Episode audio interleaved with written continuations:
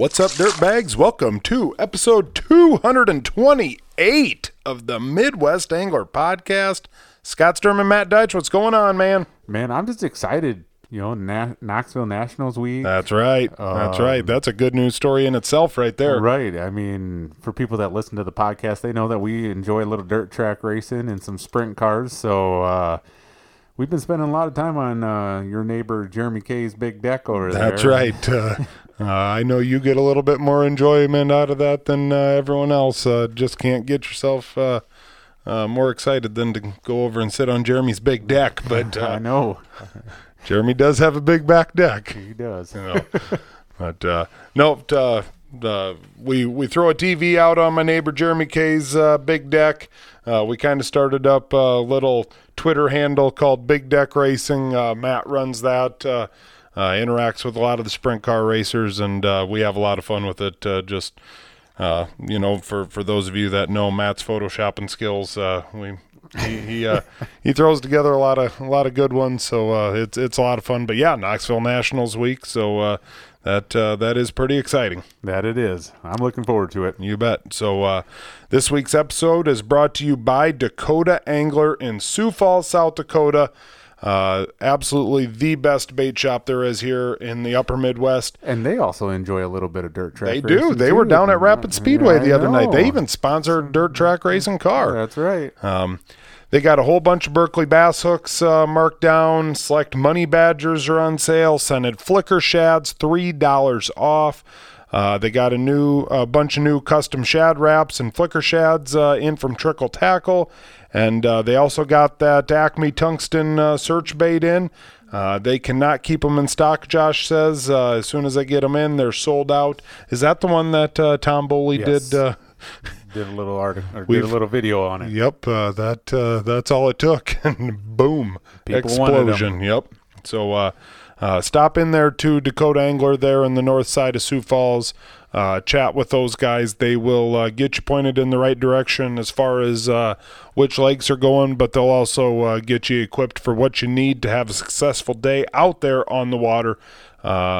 It's starting to feel like fall, you know, in the evening, but uh, there's a lot of really good fishing going on yet. Yeah, there is. It's it's it's getting to be that time of year where the fish are going to start putting on the feed bag, you know, Yep. and like you know they're schooling up, they're doing all that stuff. So definitely get in there and talk to those guys and find out where the hot bite is. Yep, and uh, if you can't make it in, uh, if you're not from the uh, the tri-state area here, uh, go online www.dakotaangler.com. Use code Dirtbag at checkout. Uh, it's it's basically you're gonna have your stuff basically uh, uh, the same the same time that you would if you'd show up there. Their sp- their shipping is so damn fast. Uh, if you order something right now, I swear to God, like 10, 10 minutes later, you get a shipping notification and and uh, It doesn't take boom. long. Yeah, you're gonna get it the next day if you live uh, halfway in the area. I guarantee it. But uh, do that. Use code Dirtbag. Uh, you'll be happy that you did. Also, if you're thinking about you know ice fishing, the Dakota Angler Ice Institute is coming up at That's the right. beginning of November. If you have like a you know a product or a company or something like that that you'd like to get showcased, you know, get it out to people. Get a hold of those guys, and you, if you want to be a vendor, uh, it's a great, great opportunity to get your product in front of people that uh, are going to be using it. Yep. And guess who else is going to be there? Uh, a couple of the most handsome guys in the Upper Midwest is what I've heard. Yep. Yep. Yep. Say no more. That's it. Say no more. Otherwise, the uh, there's going to be a lot of girls in line there. Right, exactly right. Yep. And poor Josh is going to be have to run, be running around with a mop and a bucket over by our booth. So Easy, easy. and that's not because of spilled Freedom Brew coffee. That's I can exactly guarantee you that. I can guarantee you that. But uh, no, I think we'll probably get uh, some more Freedom Brew again this year and uh, uh, have some hot coffee going in the booth. Uh, I'm looking forward to it. Uh, I actually had the first person reach out and wanted to know if we were going to do the rod building contest All again. right. So uh, I told him, I think so. yeah, I think so. Might as well. kind of So planned on it. We better probably start getting that together so some of these guys can yep. start putting them putting them together. Yep, yep. Last year, uh, I think uh, I think we can chalk that up as a success. So uh, yeah, I'd might as well so. do it again uh, this year. Uh, another thing, uh, another cheating scandal. Another cheating scandal. Another cheating scandal. This time, uh, not weights, actually shove another Fish. fish in. Shoving fish in fish. A little fish on fish action. That's true. That's true. Uh, what state's it out of? I think Ohio again. Yeah, shocker. Right? I don't know what's up with them, and they love shoving stuff and walleyes out there. I'm sure that there is good people in Ohio. I'm sure of it. But if you ever pay attention on Facebook, if there's that one dude that's mouthing off like in, on a Facebook page, and and you can't help yourself, it's just like, what the? what is what this idiot talking about? What does this dude got going on? Right. You click on his profile picture, Ohio. The other thing that's a dead giveaway, School of Hard Knocks. yeah, Uh, that's every school in Yep. Ohio. It seems. yep. Like. School of Hard Knocks from Ohio. That dude talks more crap online than anybody else. Yep. Than anybody else. But uh, Yeah, another cheating scandal in the walleye world. It's I'm pretty just- sure this time, did a DNR officer like actually witness? I think so. I think they watched him do it. So Damn. Damn. I don't get it. I don't get it. Especially like as fresh as the the weights and fish deal is. I mean, now it's like if you're those guys ruined it for everybody. They're you're gonna get caught, so don't do it. Yeah. I don't know why you'd want to do it anyways.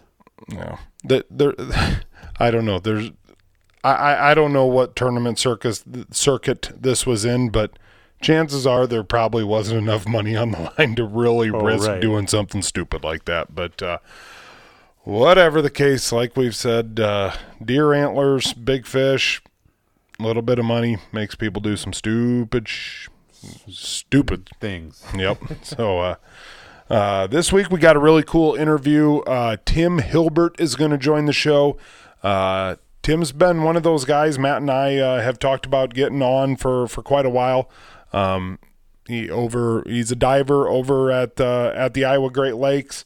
Um, I don't know how he's been down over a hundred times. Uh, um, I've done a little bit of messaging back and forth with him. Sounds like he's got some pretty wild stories, and uh, so looking forward to getting him on. And uh, so yeah, I guess uh, uh, unless you got something else, Matt, uh, we'll cut on over to Tim. Now let's get on over to him. All right. Hey Tim, how you doing? Doing fine. Doing good. All Good, right. good. All right. Um, you know, Tim, uh, we always like to get our uh, episode started with a couple of random questions. So, first and foremost, I want to know uh, if you were at a burger bar and you had any toppings imaginable, what are you going to be putting on that burger? Oh wow. Uh, bacon for sure. Bacon, lettuce, tomato, mayonnaise. All right. Just the all American burger. Yep, you Yeah. you bet. Maybe a little Thousand Island. Oh, okay. yeah. Go on. Oh, yeah. yeah. You gotta throw that in there a little bit. Yeah. All right, I guess mine. I'm going to relate mine to food as well, um, because we all know that you're supposed to wait 30 minutes after you eat before you can go diving into the water and swimming and stuff like that. What's your favorite post dive meal? Like, do you work up a pretty good appetite when you're down there? Oh yeah, yeah.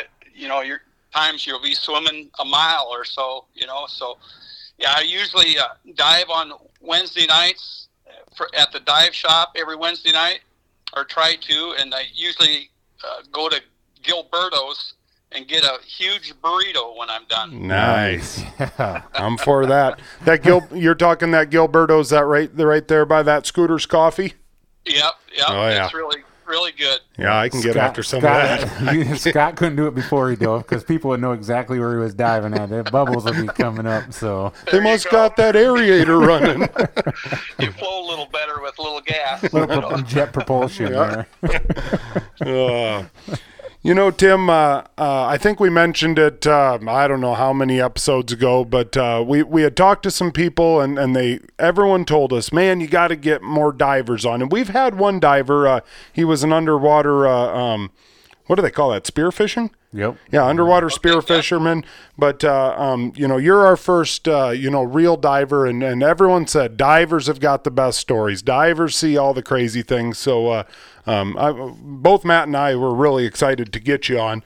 But uh, let let's start off uh, and and uh, tell the audience a little bit uh, where where exactly do you live?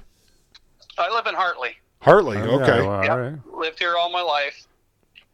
And and for those people that don't know, Hartley is what is it? About a half hour south of the Iowa Great Lakes. Yeah, southwest, about 30 minutes. Okay. Okay. Yep. And uh, and and you're a scuba diver. Yeah, for about 10 years. I got certified in uh, 2013. Okay. And just yeah. just something that that you decided to do one day, like, hey, I always kind of wanted to do this. Let's do it. You know, I, I love the water. Growing up as a kid, my brother and I, we took care of about 25 lawns, and we got that done in the morning, and we'd head to the pool every afternoon from the time I was probably five years old till, you know, 20. And Yep. just uh, loved to swim, loved to hang out on the bottom in the in the deep water. You know, just so I took a love for water and kind of to where I'm a little bit obsessed almost. You know, I always want to see what's underneath. Whether I'm at work, I work for O'Brien County. When I go across the creek, I'm always checking see if there's any minnows, or I Yep. always want to look, see what's under the water. Isn't that something, you know, that, that this is just kind of weird with all humans, you know. I think we just want what we can't have. You know, we want to see what's under the water. You know, we we can see everything from ground level, but we want to see it from the air. You know, we Yeah, you know, we, we want to see it from the air, we want to see it from underwater. We're not content with just being at ground level. Yeah. And I, I think it, there's something that goes to say about that too. Um, being able to see something not everybody gets to see ever. Oh, absolutely. You know, it's kind of like you get up in the. I was on the bike trail the other day, early in the morning, and it was just like you're seeing all the wildlife, and it's like you know, a lot of people come out here in the middle of the day and they don't ever get to experience this or see any of this stuff. And it's kind of like why we hunt and why we get up and go fishing. You get to see a lot of cool things that you know the normal person doesn't really get to. Yep. Exactly. Now, now, growing up, uh, were you a fisherman? Yes, yeah, been a fisherman since. Oh, we used to camp at Green Acres, which is Emerson Bay Campground. You know, when I was growing up, five to eight years old, and always shimmied out on the trees that overhang the lake, and used to take a little bacon from the refrigerator and put on a hook and catch bluegills Nice. all along that shoreline. So. Now, now, I mean, I'm not trying to age you at all, but back then, like Emerson Bay, uh, was it was it packed full of houses like it is now, or not so much? No, it, uh, the campground was still about where it is now. Okay, okay, yep, huh? And then, then from from then on, I did a lot of bullhead fishing with my dad growing up, and then we kind of uh, moved up to the walleye thing and went out to the river quite a bit, and and then he passed away in '93, and and I kind of got into the wader fisherman, Yep. Yeah. and I've been wader fishing uh, spring and fall, you know, since the early '90s. Okay. And you grew up in Hartley too. Yes. Yep. Yep. Born and raised, and still there. Yep. Okay. Now, uh, um, golly, I, I just freaking had a had a had a brain melt there. But uh, um, you know, so so obviously you you just decided that you were gonna get scuba certified uh, ten years ago, and uh, so so what kind of was that tipping point? Uh, just just kind of a a midlife deal, like, hey, I'm gonna do this, or or you know, just always curious. Finally, had enough money to do it. Uh, what what made you finally decide to do it? You know some of that uh, the money situation because it, it takes a little money to get certified but my son was going to hawaii and i've always wanted to get certified. He said dad i want to do a little scuba diving in hawaii. Let's get certified together. So Heck yeah. we we contacted uh, blue water uh, blue water scuba up here at the lakes back then. As dave swanson owned the business and we both got certified through him and just took off from there So, so I mean, if you don't mind me asking, I mean, what what does something like that cost? I mean, I'm I'm assuming thousands or or what? Well, the certification certification isn't too expensive. It's you know it's around six hundred dollars, but then the equipment Okay, what costs you know you can get certified and own all your equipment for around four thousand dollars or a little less. You know, so All right. it's not real bad. You know, like owning a snowmobile or right. Right. Right. Yeah. Yeah, jet that's ski your or hobby. anything like that. Yep. Yep. So, so how long is that? Uh, I mean, I, I'm assuming this isn't something you're going to get done in a Saturday afternoon. Uh, how how long does that take? No, it took a few weeks. You know, Okay. there's uh, some classroom they, and some tests you have to pass, and then uh, you do your confined dives in, in a swimming pool, and then you do your five open water dives. So you know, it's it. You can do it in a, a couple months, easy enough. Okay. And and so uh, af- after you are in the swimming pool, then all of a sudden uh, to to test out, do you finally go into the water, or, or is that Yeah. after after you're fully certified? All right, fine, we're going to the lake. No, after your confined dives in the pool, then you go into the open water with the instructor, and you do a lot of little exercises that he asks you to do. You know, probably the toughest one that people do is is uh, you have to take off your mask in fairly deep water. You know, 30, 30 foot plus, and then put it back on, and then clear it. You know, so to get all the water out of the the mask. So some people find that really difficult. You know, it isn't once you learn how to do it, but some people, you know, it's so nice and clear with the mask on, and you take it off, and it's just one big blur. Right. And some people just, you know, a little uh, claustrophobic or whatever, you know. I'm sure it'd be pretty right, easy to have a panic attack down there. Then you learn how to share air. You know, so if your air would go empty, you could grab your buddies and, and use his air and go to the top. Just a lot of different safety exercises. Yeah, see, that's why Scott and I couldn't dive together. Yeah, I I'm wouldn't share my no, no, I know. But it's been in Scott's mouth, so I'm not putting it in mine. So So, so Tim, I don't, I don't mean to relate this back like to the fire department, but on our, on our volunteer fire department, we have a rule that after you go through two tanks of air, uh, we're, we're, we have to be done going on air, and, and uh, I'm not hundred percent sure. Uh, you know, just uh, I- I'm sure it's a safety deal. You know, they don't want, they don't want a guy, you know, sucking down five bottles of air. Um, is, is there some sort of a rule like that in scuba diving also? Yeah, it, it depends, you know, how deep you go, Okay. you know, because uh, you have nitrogen builds up in your blood and then you don't quite think straight. Oh. you know, Yeah. like you're like you're actually intoxicated, you might say.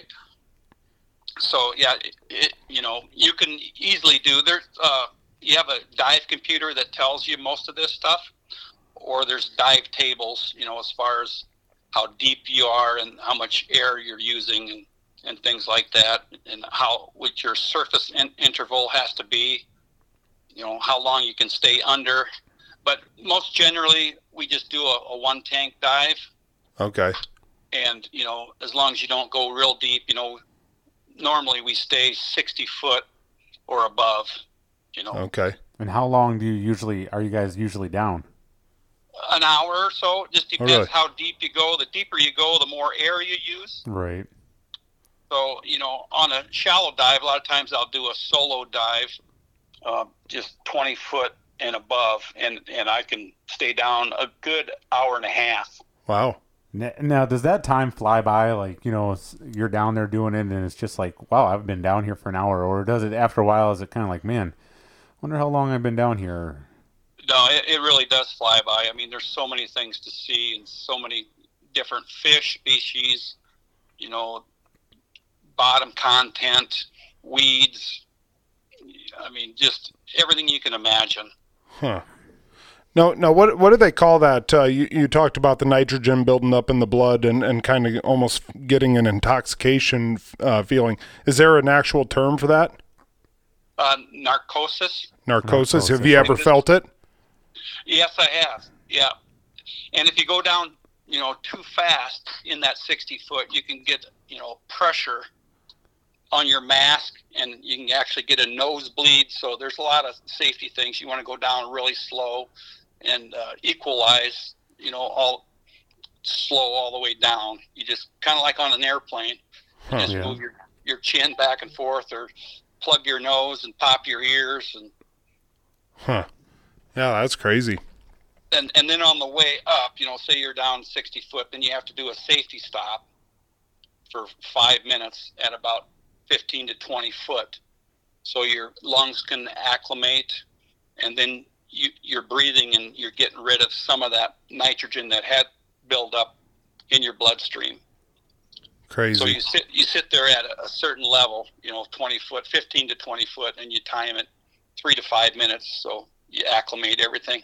So, so are you going back up like when your bottle hits 15% or something like that just because you know that you have to pad in that uh that uh that rest period halfway up?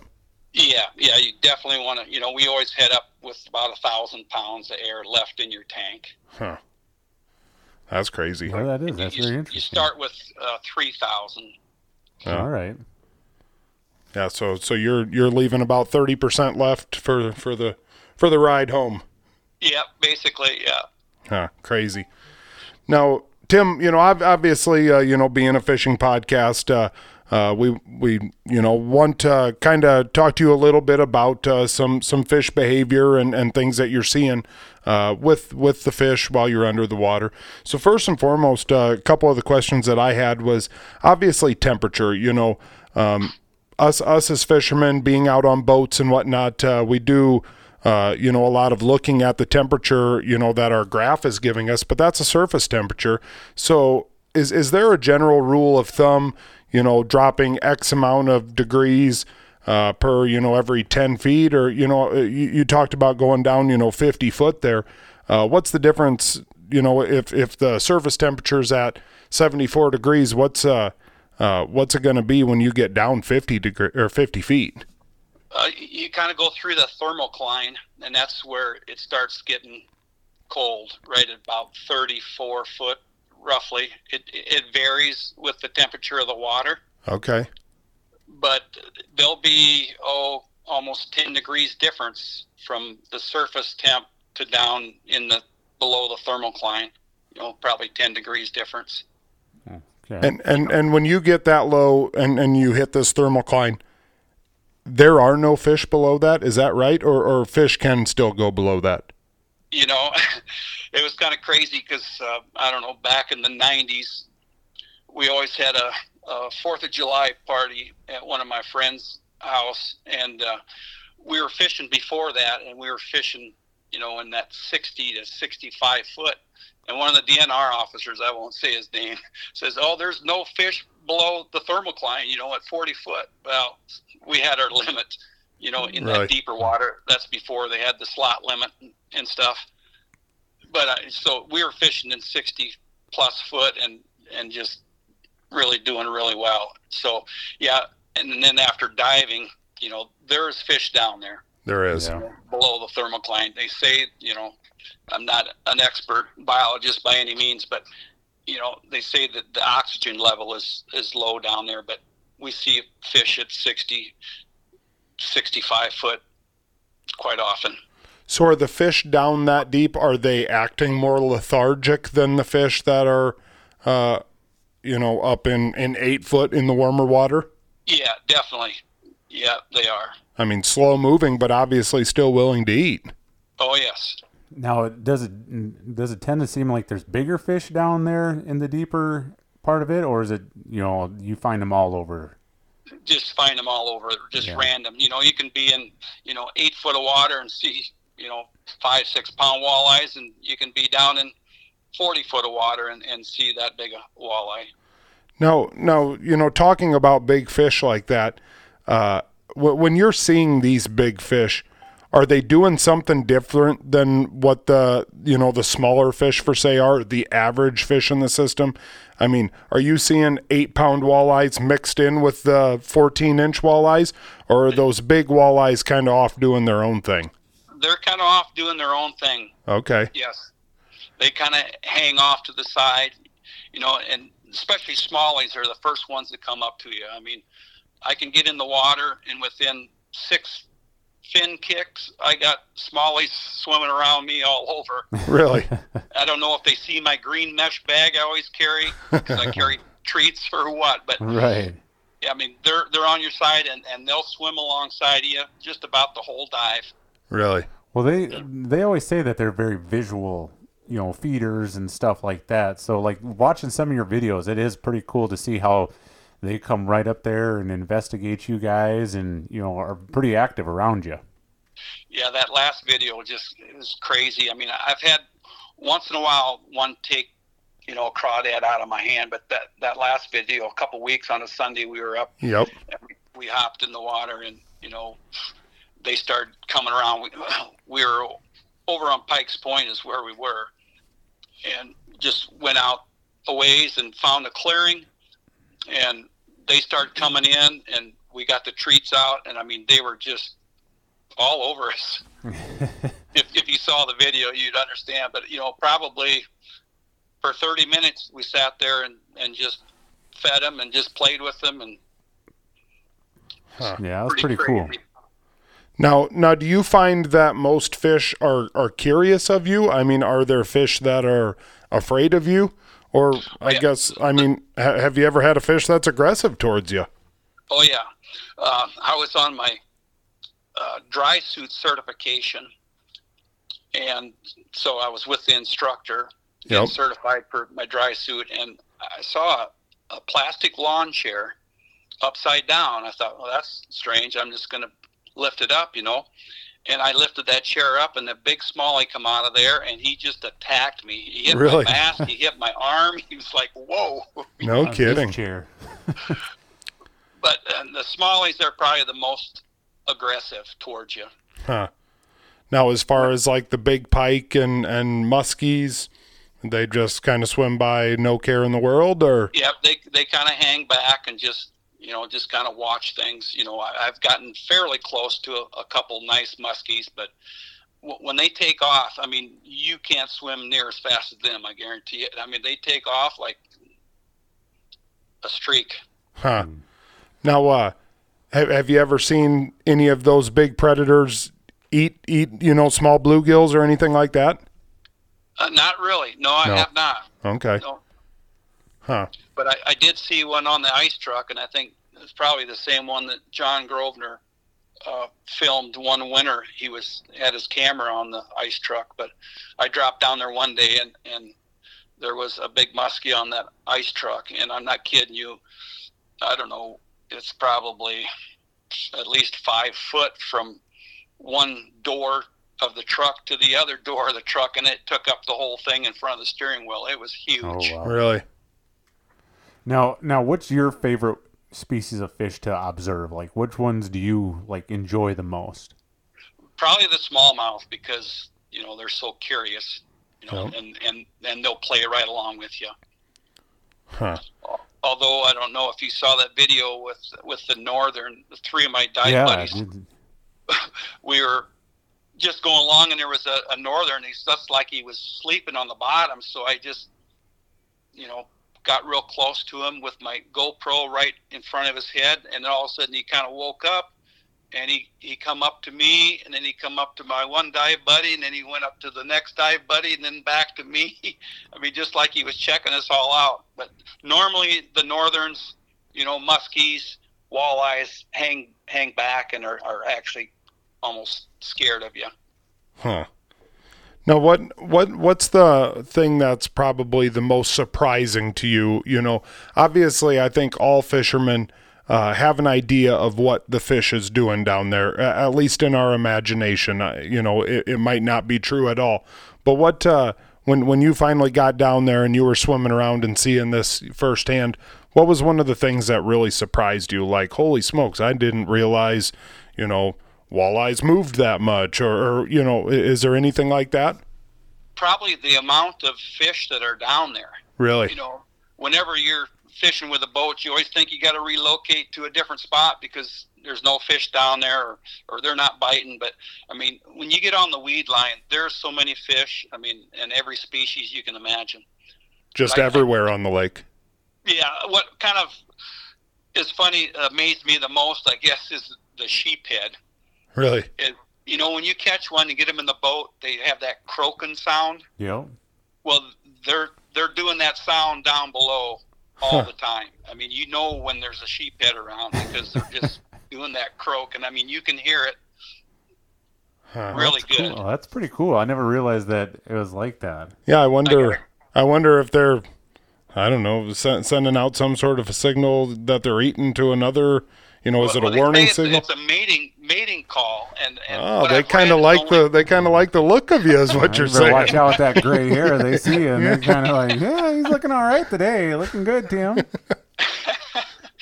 But what I've I've been I've read, and they said it's only the male that makes that sound. But then I've heard it the other way. So I guess we'll have to ask maybe Scott McIntoon or or some other biologist might know more. But That but would- it's a it's a dink, distinctive sound and, and sound travels you know i think four times faster underwater so i mean you can hear that so clear or you can hear a boat above you or you know if somebody's up there banging around in a boat that noise really travels Does it- have you seen it like affect the fish around you? Like you know they not scatter really quite? not really because they're they're so curious i mean i can bang two rocks together and i'll have uh, smallmouth come in at, at me just to see what's going on Right. huh. the smallmouth are just amazing as far as curious goes. I mean, it, I had uh, one guy tell me, yeah, he used to throw his anchor out and then then cast for the smallies because as soon as that hank, anchor would hit the bottom, the smallies would be attracted to it. So the first guy that would make the cast where the anchor was thrown out gets a fish. Nice, nice. Have have have you seen any fish that I mean scare you? Have you have you ever seen anything crazy like super crazy down there? uh, you know, there's some big muskies I've seen that that would probably scare you, but they're more scared of me than I am of, of them. You know, so How about any And- big snapping turtles? buffalo, big buffalo carp. Oh yeah. Yeah. There's some big ones down there. Catfish? I, I've seen a few, but not that many. Really? Not, nothing like what Kyle Peterson caught there a week or Yeah, a the- couple weeks ago. That was a that was a big one.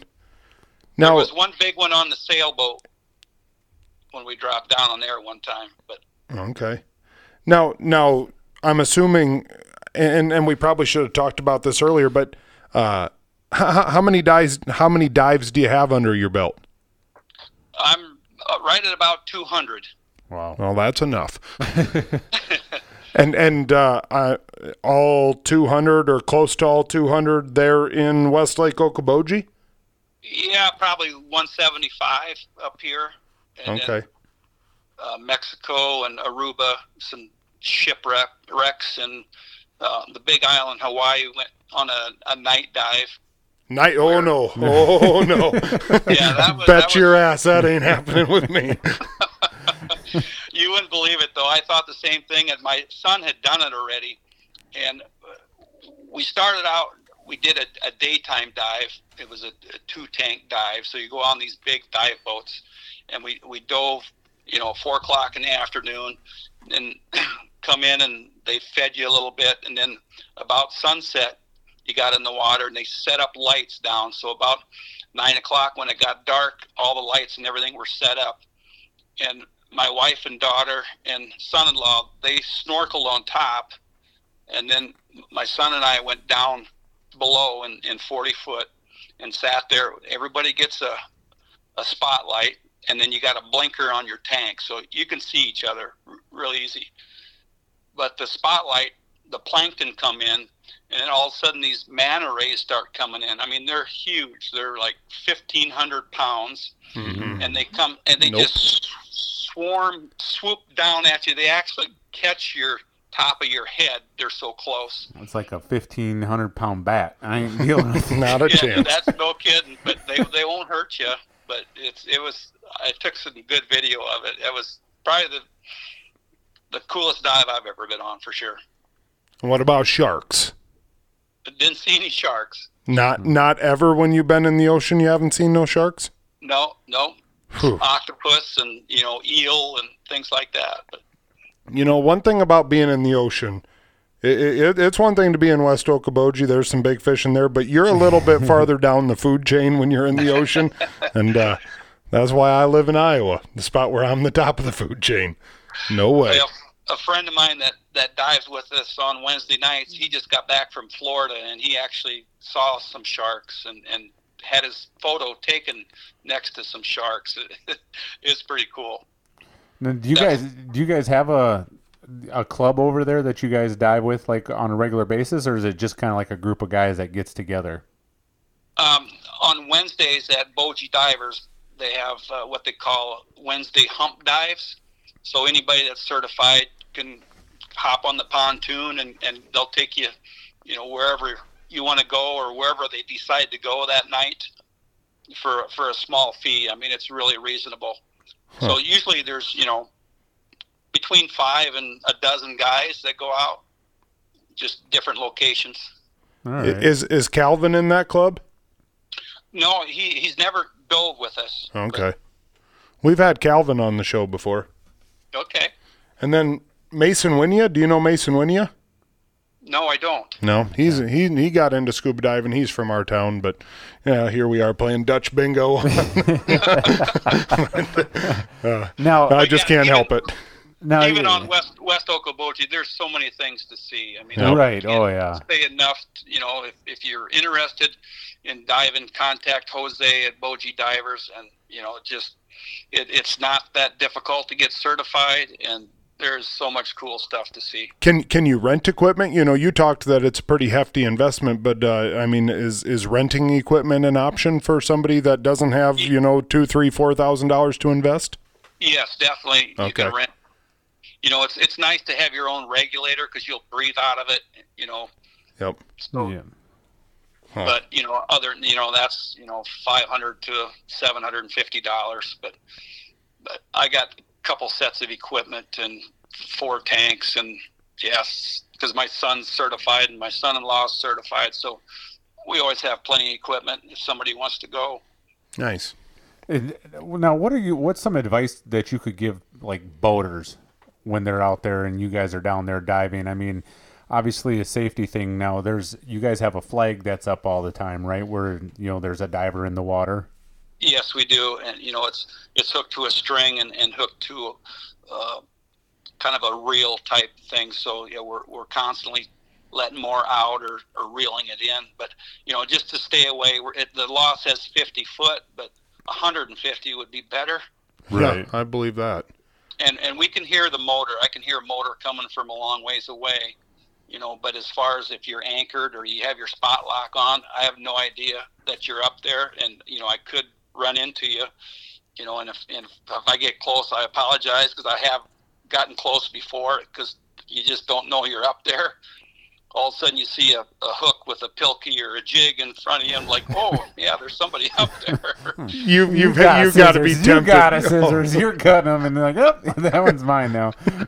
got a whole entire tackle box full of pirated tackle. Have you ever gotten on anybody's LiveScope that you know of? Not that I know of. I've, I've tried to have, uh, I should say that uh, side scan. A friend of mine, we were diving on Spirit this year, and, and I told him we were going to be out there. So he he went out there and, and got me on his side scan, and then he took a screenshot of it. You know, and you could see that it was a diver, but it wasn't real clear.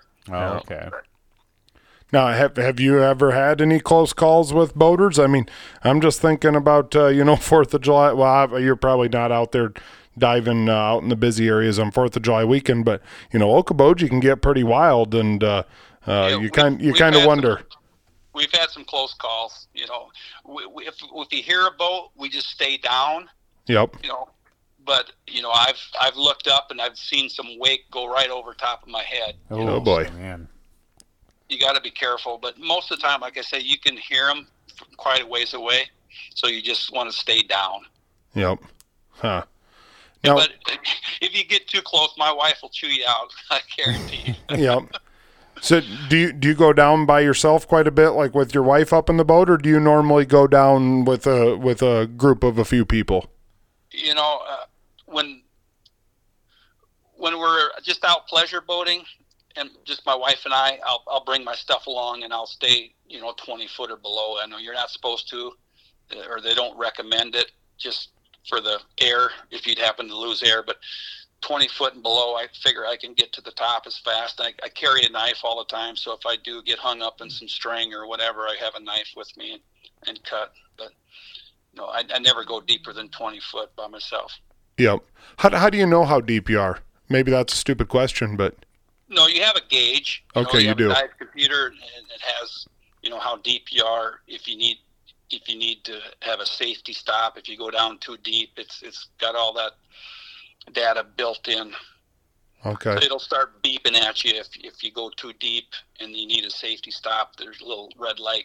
I mean, every dive computer is different, but it'll have a red light flashing that you you have to have a safety stop before you before you come to the top.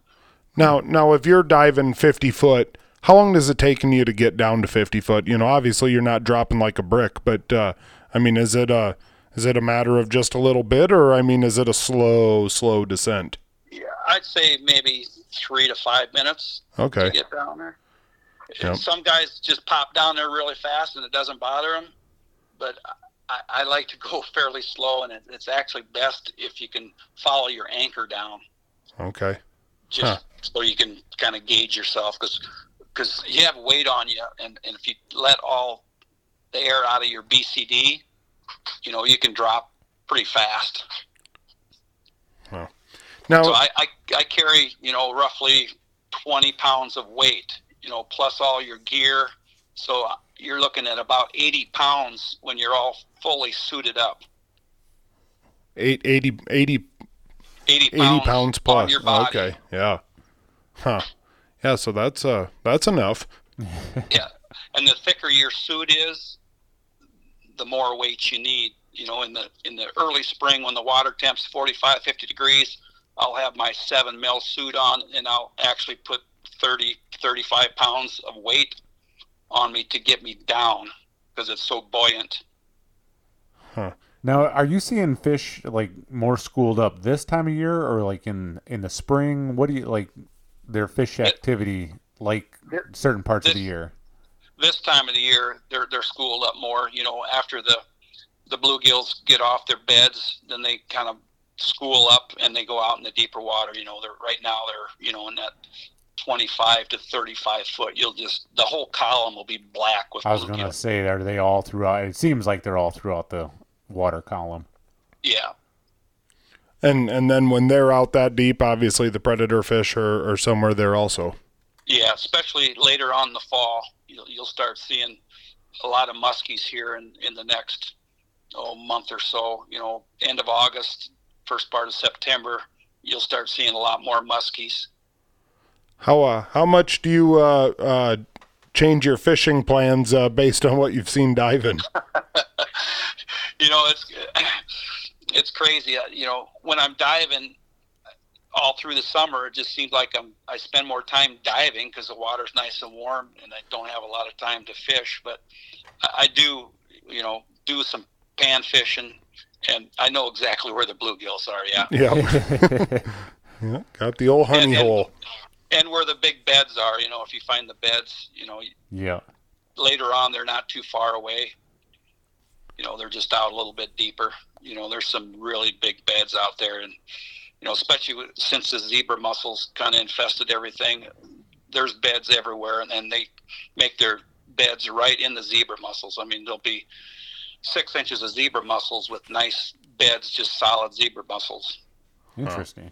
So I think it's really helped, you know, the panfish, and no doubt. Now, now you talked, uh, you know, obviously talking West Okoboji, but you talked about the ice truck. And uh, for people that aren't familiar with West Okoboji ice truck, that is uh, um, a truck back when they used to harvest the ice to to put in ice houses, right? That it fell fell through. Yeah, that's correct. It's it's a 1935 Ford truck that Okay. went through the ice in 1948.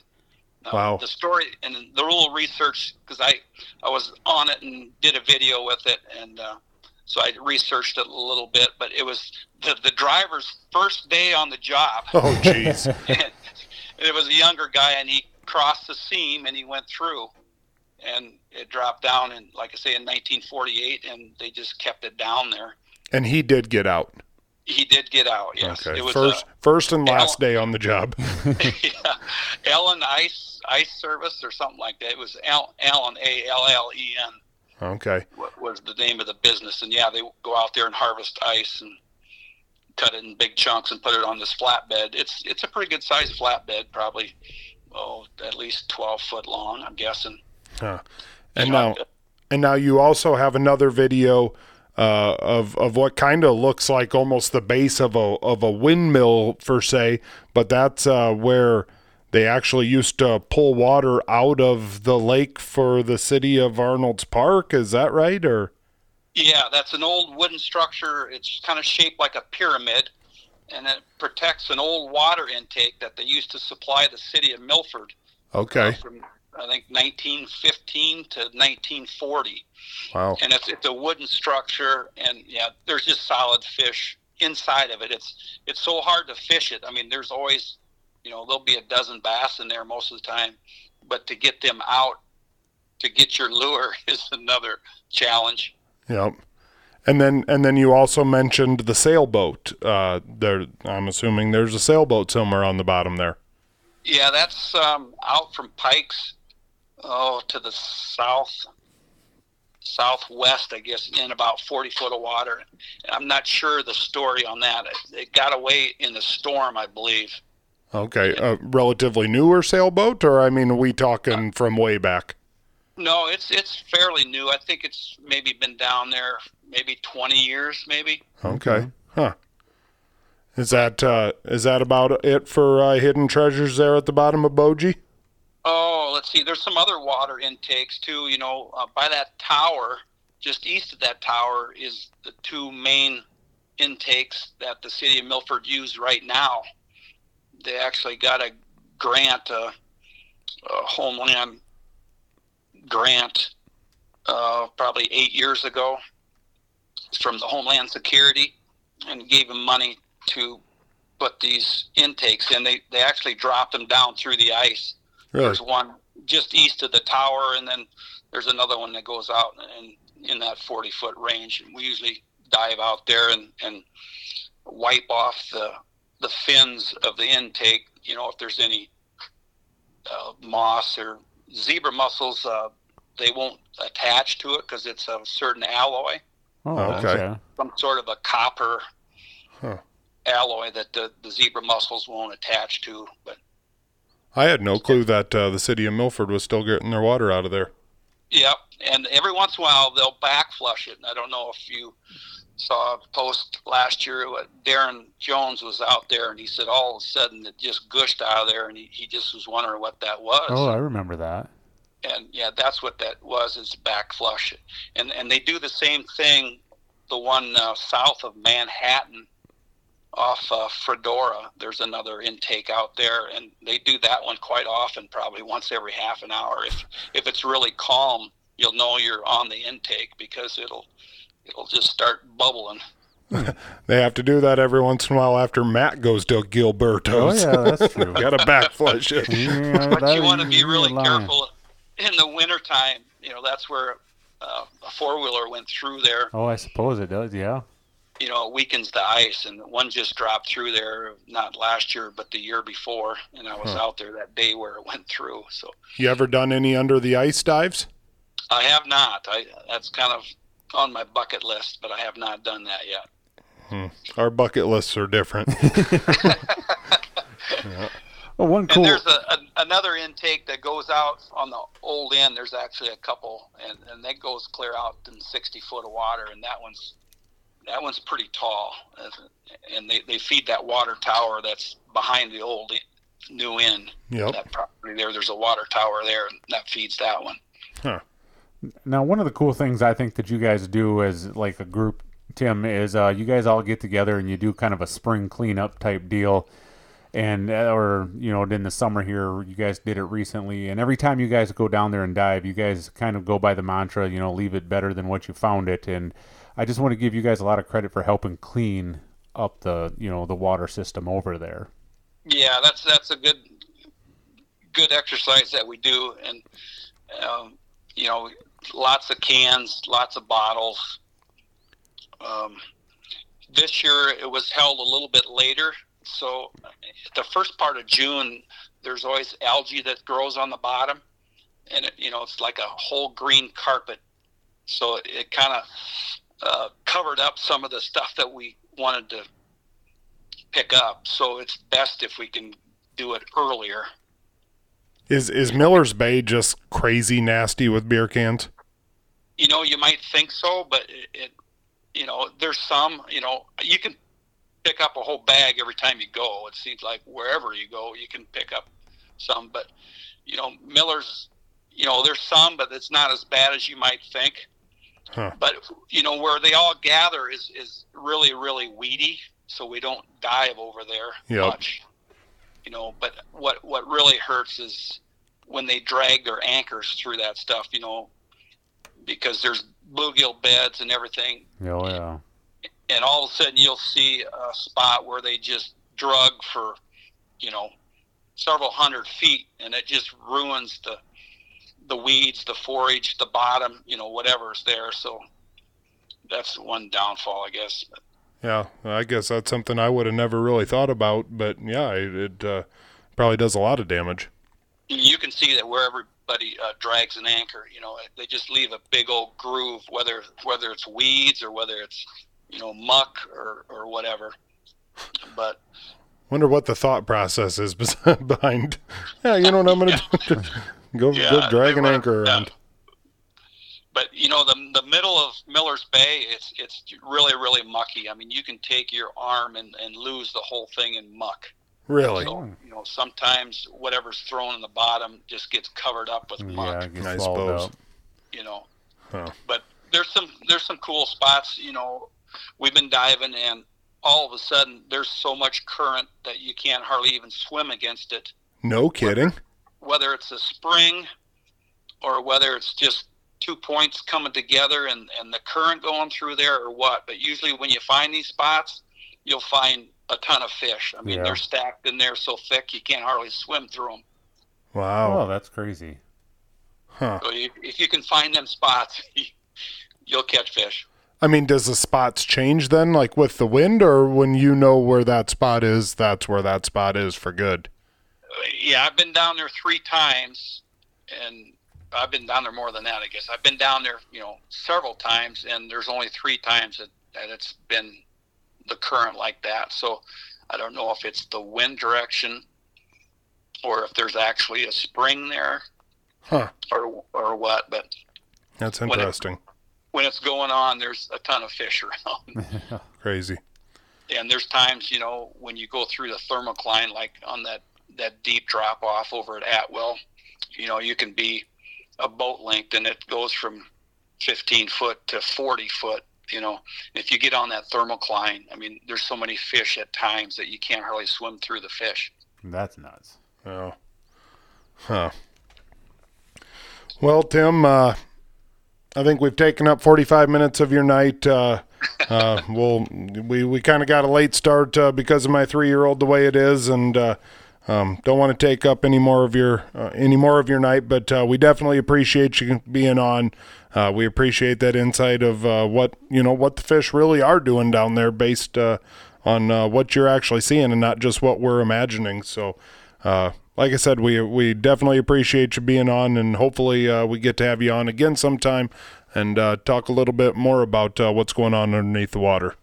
yeah we're going down this week yet we found another boat Really? So we're, we're gonna go down and and try to get some video of it. I, I got some pictures of it through the ice, so I got it pinpointed. So we're going down this week. We're supposed to had had it done already. So if you see a video, that's where it's going to be. It, this one's quite deep. It's about in 60 foot of water, but um, I got quite a few fishermen friends, and all of a sudden they'll send me a text, "Hey, we got we see something down here. You know, you better go check it out." So then they give me the coordinates, and we go check it out. So this is going to be a new one. Nice. That's cool. Now, do you have a spot uh, besides your personal Facebook page uh, that you post your videos and um, and pictures to? No, I don't. I just I post them on the Iowa Great Lakes Fishing Club just to kind of Yep. Yep. stir up a little. But no, other than that, it's just my personal Facebook page. Okay. Okay. All right. Uh, well, we appreciate it, and uh, good luck. Uh, good luck tracking down that boat this week. All right, thanks, guys. Thank you. See ya. Bye.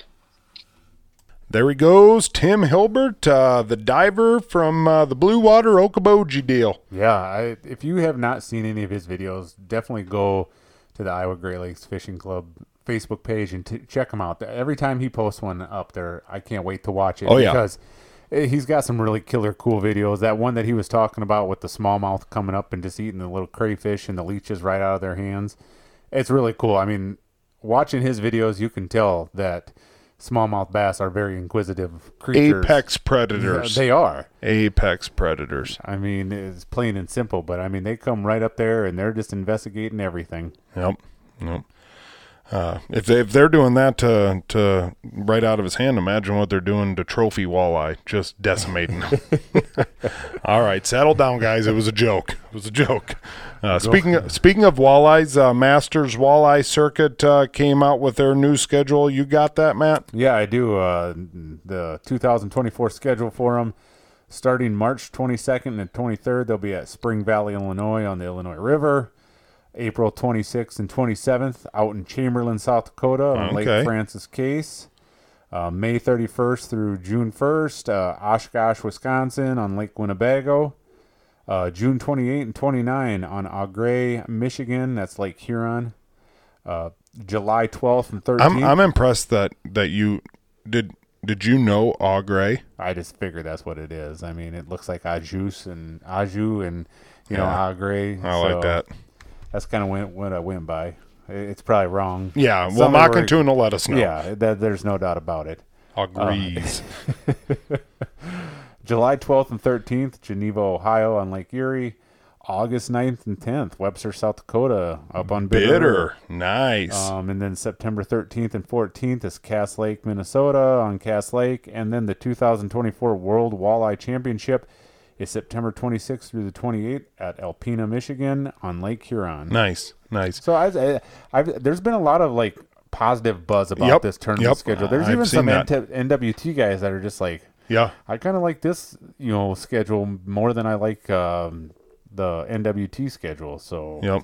maybe we'll see more guys fishing the Masters Walleye Circuit this year. Yeah, I don't know. Is it similar prize money? I, you know, I, I'm not hundred percent sure why, but uh, I I just feel like when it comes to uh, tournament walleye fishing, we talk a lot about the NWT and we don't talk a ton about the Masters walleye. Right, and you know, and there's a bunch, and there's a few other walleye series too Yep, out there. But AIM and- yeah, so Yep. Huh.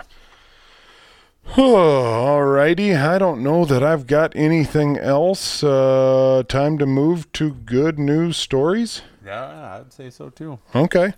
Uh, I'll I'll start it off. Uh, um, this last Friday. You got to was- say who's bringing us the good news stories of the week. what was I doing? Skipping right. I about that. did that another that, I that last time too. I I I get so excited for good stories. I just I, I can't You want to get right it. into it. You're, Yep. you're in a good mood, so uh, Freedom Brew, Larchwood, Iowa. You already know it's the best damn coffee shop there is. Uh, Emily was kind of giving us a little razz this yeah, this last week about, about. uh, caramel frappes. I didn't realize that that wasn't like. I'm.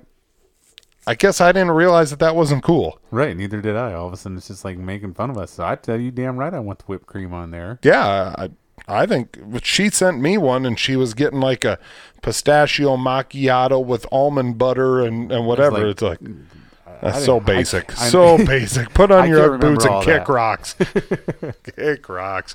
But uh, Freedom Brew, Larchwood, Iowa, uh, absolutely the best coffee shop. Uh, I've told you once, I'll tell you again. Uh, I personally know Austin and Brianna, have known them for a long time.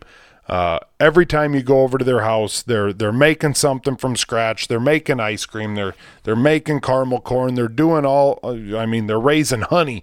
They everything that they have. The the ingredients are are one hundred percent the best. I mean, I get it. Coffee, you know, anytime you go to these coffee shops, it isn't cheap. But I can one hundred percent guarantee you, you will not find anyone that is searching harder for the best ingredients. One hundred percent. Uh, uh, any anyone that I tell, I- I, think you could speak the same, Matt. But anyone that you tell, hey, you need to try this Freedom Brew, they come back and They they're like, very impressed. yeah, they're like, ooh, that was good. and I'm like, yeah, yep. I mean, I've never steered you wrong. Exactly. Uh, why would I start now? Why would I start now? So, Freedom Brew, Larchwood, Iowa. Stop by, tell them we sent you. Um, yeah, like I said earlier, uh, I think we're going to probably have a little Freedom Brew uh, in November at the Dakota Angler Ice Institute. I'm looking forward to it. So am I. So, Uh, my good news story this week. Um, obviously, we kind of talked about it earlier. Also, Knoxville Nationals. Uh, looking forward to that. It's going to be fun. Um, but also, uh, my uh, my youngest son turned three this last Friday. Uh, that was a lot of fun. Uh, I mean, as far as uh, as far as three year olds turning three, he's got uh, he got himself a little power wheel, so we've been cruising around uh, cruising around the house. Uh, I think we're gonna kill all the grass and we're gonna have a have a redneck path around the house. Whatever, it's badass. Um, yeah, whatever. He turned three. That's my good news story. Awesome. Mine is um, listener Creighton Allen messaged me the other day on Facebook and was like, "Hey, I work at the daycare in Larchwood during the summertime, and uh, we uh, are coming over to Rock Rapids fishing on uh, Tuesday. Uh, are you going to be around by chance that you kind of come down and help out a little bit?" So I was like, "Yeah, ain't no problem. I'll come down there." And they were down in Island Park doing a little fishing. Uh, they had the girls down there first, and then the boys were over in the playground. And then after a while, they switched it. Segregation. Well, well, I get down there, and this little girl comes walking up to me, and she says, "Hey," Hey, Dad. Oh no! she says, "Hey, hey, dirtbag." Shut up. Yeah, says, "Hey, dirtbag." My dad told me to call you that. I was like, "Wait a minute, who's your dad?" Austin. Little blonde. No, little dark haired. Uh, it was Addison. Yep. Or at at Addie. Adeline. Ad, uh, I don't know what the hell her name is, So, but Addie. Yep. Yeah. Yeah. Hey, I caught me off guard. Nice. It's like I Nice. didn't no more get there. All of a sudden, hey, how's it going, dirtbag? That's I was funny. like, wait a minute here. That's I was like, awesome. you listening or what? But no, it was really cool. Uh, they they caught a few carp, a few catfish.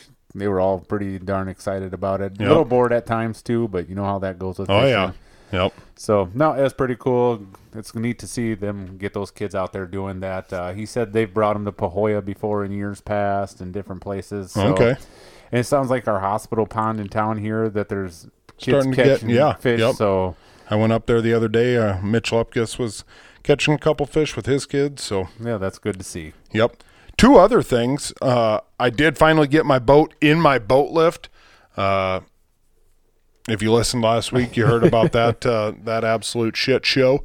Um, whatever. Haven't heard any backlash from that. So uh, either people are agreeing with me or whatever. But uh, um, yeah, finally did get my boat in there. Uh, did that. It, it uh, that uh, that kind of headed south in a hurry. I put the I put the lift too far down, got the boat too far forward, lifted it up, realized that I was too far forward, put my motor in front of that backboard, uh, kind of got myself in a pickle there. Finally got it out and whatever. Got got it in. Uh, decided that i was going to put the tarp on top by myself. That was an absolute freaking nightmare. Got it by myself. Thank god. It is it is locked and loaded. It's ready to go. I can't wait for this weekend to finally get up there and use it. But uh, uh, one other cool thing uh, our good buddy ramrod got himself Yeah. a new puppy goose. Uh, let's everyone pray for Goose because uh, you know the disappointment of that owner has has got to you know. I mean, you know, I, I imagine when you're a little puppy at at uh, you know at the kennel, you're like, golly, you know, can't wait to go home and meet my new cool owner, and then you get adopted by Ramrod, and it's it's like, wow, like man, Well, at least it has Ivy. yeah, is there a pound anywhere out there that's taking? I, I was gonna I was gonna say we should put a poll together to see who will get house housebroken first, Dusty or Goose. So they both sit by the door themselves with, with each other. So, yep, no, uh, that's that's cool. Cute little pup, uh, golden retriever. Me and Slate Dog went over there and checked it out. Uh, gonna be a cool dog. So, yep. um, nope. Uh, I think that's all the good news stories uh, that we got. Uh, um, we appreciate you guys uh, checking in, uh, listening to episode 228. I know we talked last week about getting Max Wilson on. Uh, I think Max is down in Nashville right now, just living his best life. Uh, I did get a chance to text back and forth with him this morning. He said he's in, uh, just didn't work this week. So hopefully next week uh, we're going to get Max on, talk about his recent win. Uh, looking forward to that also. But uh, yeah, whatever. That's episode 228. We'll see you next week on 229. Later.